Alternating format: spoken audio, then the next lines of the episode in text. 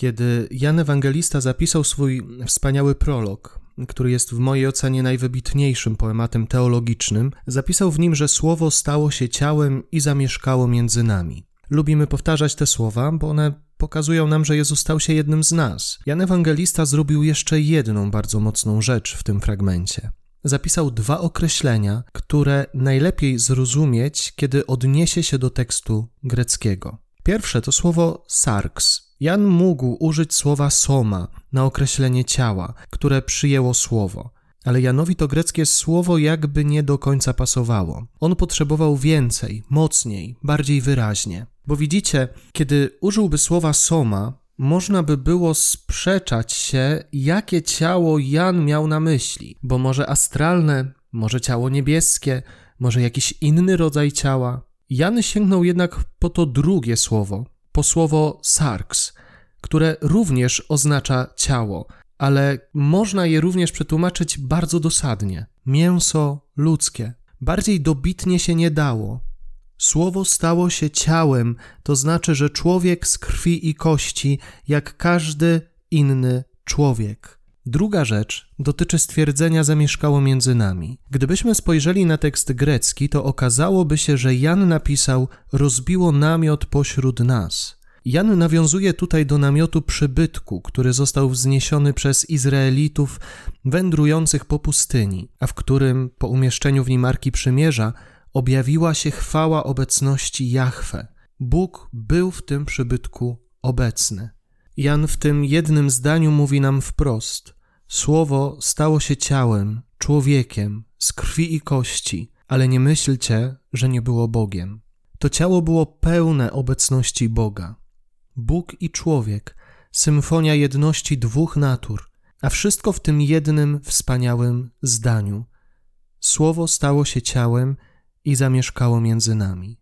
Autor listu do Hebrajczyków daje nam jeszcze jeden klucz do zrozumienia Jezusa. Napisał bowiem tak: Nie takiego bowiem mamy arcykapłana, który by nie mógł współczuć naszym słabościom, lecz doświadczonego we wszystkim na nasze podobieństwo, z wyjątkiem grzechu. Bardzo lubię to zdanie, bo ono mówi mi, że Jezus nie popełnił grzechu, ale doświadczał wszystkich emocji, które doświadczam też ja. Kochał, denerwował się, irytował, złościł się na coś lub kogoś, miał czasami nawet wybuchy niepohamowanej radości, śmiał się do rozpuku, płakał. Kiedyś zastanawiałem się nad tym, czy Jezus jako nastolatek mógł przeżyć zawód miłosny.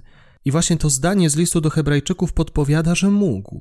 Zresztą, czy przypadkiem nie doświadczał takiego zawodu niemal ka za każdym razem, kiedy ktoś się od niego odwracał, kiedy ktoś od niego odchodził?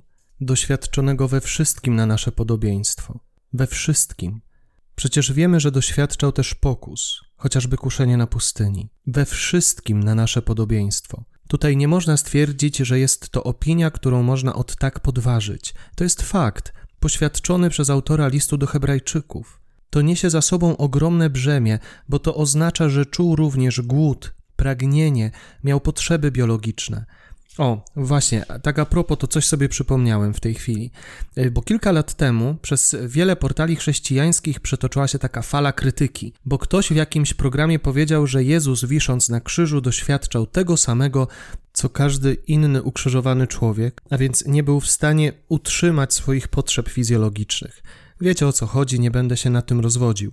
Dla mnie ta informacja była całkowicie poprawna i w ogóle mnie nie zszokowała. Jakoś byłem świadomy tego, że przez trzy godziny męczarni, wisząc na krzyżu, organizm Jezusa wciąż funkcjonował.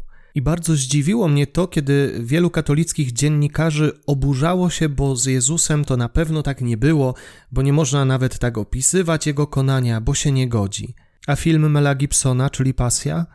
Jak wielu krytykowało ten film za dosadność, za brutalność, bo jest zbyt dosłowny, bo mógł pewnych rzeczy nie pokazywać. No tak, byłoby prościej, prawda?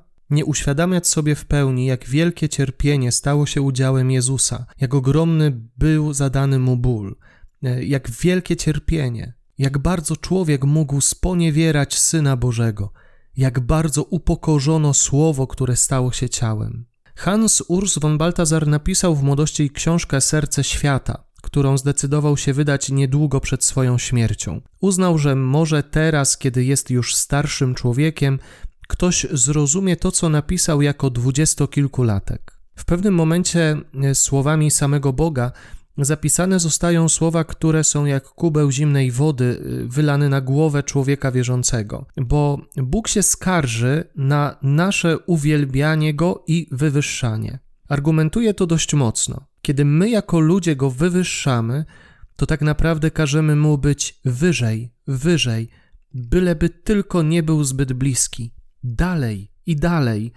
A kiedy już nie możemy Go bardziej odsunąć, Zamykamy go w metalowym tabernakulum i tłumaczymy sobie, że tak będzie dobrze, bo kiedy będziemy potrzebowali Jego pomocy, wiemy gdzie przyjść, ale poza tymi momentami nie będziemy musieli zawracać sobie głowy Jego obecnością. Kiedy to przeczytałem, zamknąłem książkę i pobiegłem przed, a jakże, przed tabernakulum. Uklęknąłem i powiedziałem wtedy mniej więcej takie słowa: Panie, jeśli zamknąłem Ciebie tutaj, to proszę, od tej pory bądź obecny w całym moim życiu, w każdej chwili, w każdym momencie. Bądź bliski. Ostrzegam, będziesz często przerażony i zawiedziony, ale skoro chcesz być obecny w moim życiu, bądź. Nie stało się nic magicznego, nie zmieniła się moja troska o to, by przychodzić przed tabernakulum. Nie przestałem adorować Najświętszego Sakramentu, ale po prostu zrozumiałem, że Bóg zgodzi się być w tej metalowej skrzynce, tak chyba nawet Baltazar opisał tabernakulum, jeśli nigdzie indziej go nie wpuszczę. Na jednym ze spotkań młodych y, była obecna Patrycja Hurlak, która dzieliła się swoim świadectwem. Wywarło ono na mnie spore wrażenie, bo Patrycja w piękny sposób opisywała swoją relację z Jezusem po nawróceniu. Mówiła o tym tak pięknie uśmiechnięta, tak cudownie szczęśliwa, że aż miałem, miałem łzy w oczach i chyba nawet jej zazdrościłem tej świadomości obecności Pana. I nagle Patrycja wypowiedziała zdanie, które tak mocno mi się zakodowało w głowie, że sam zacząłem je powtarzać ludziom, z którymi rozmawiam. Zdanie to brzmiało: Bóg nie jest gwałcicielem. On nie wejdzie w butach w Twoje życie, jeśli Ty tego nie chcesz. To są bardzo mądre i niesamowicie prawdziwe słowa. Nawet kiedy Jezus miał się narodzić i nie było miejsca w żadnej gospodzie, urodził się w zwykłej grocie, w której trzymano zwierzęta.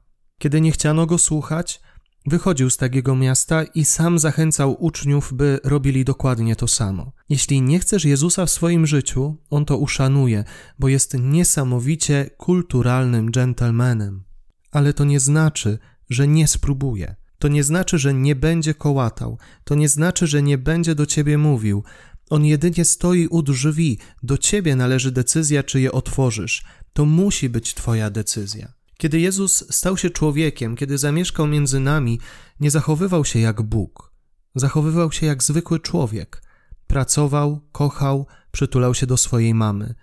Miał potrzeby emocjonalne, psychiczne, intelektualne, biologiczne. Potrafił nawet rozrabiać. No, wyobraźcie to sobie: dwunastolatek zostaje w Jerozolimie, kiedy rodzice wracają do domu. Wiem, że pojawią się głosy sprzeciwu w tym momencie, bo przecież to nie rozrabianie, ale głęboka potrzeba bycia w domu ojca.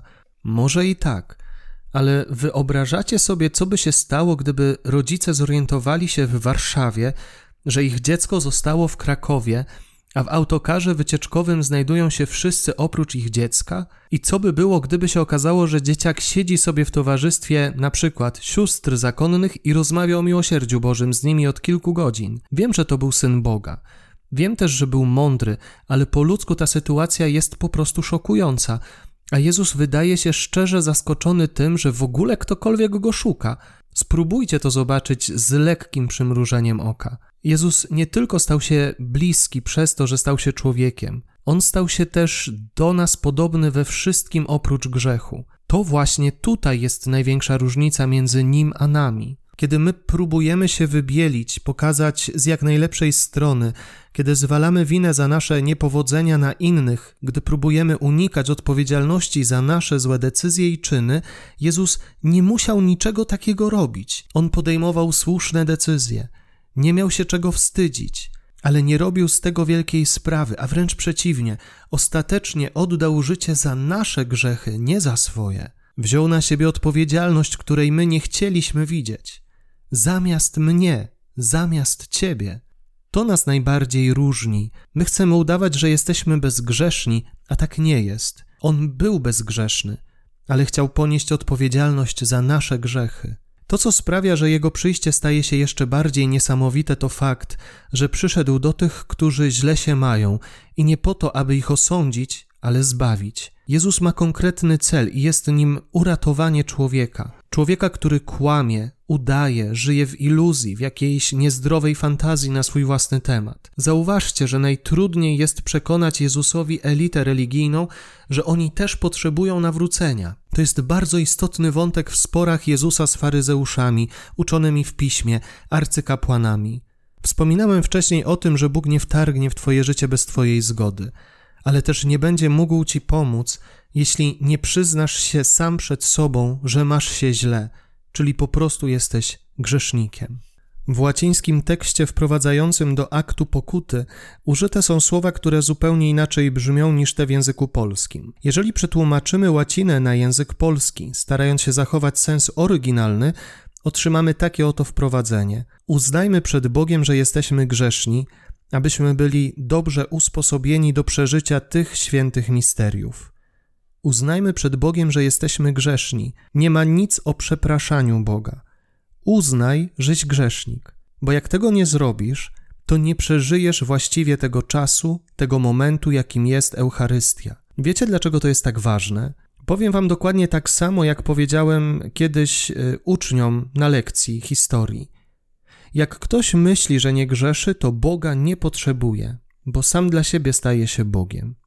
Nie chodzi o wielkie rzeczy, ale nawet o te małe.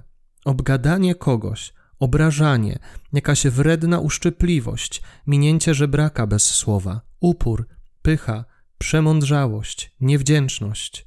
Więcej nie będę wymieniał. W opowieściach z Narni Lew Czarownica i Stara Szafa jest pięknie opisany moment, gdy Piotr, e, stojąc przed Aslanem, przyznaje się do tego, że on ponosi część winy za zdradę, jakiej dopuścił się Edmund. Piotr mówi wtedy: Byłem zły na niego i myślę, że to go popchnęło w niedobrą stronę.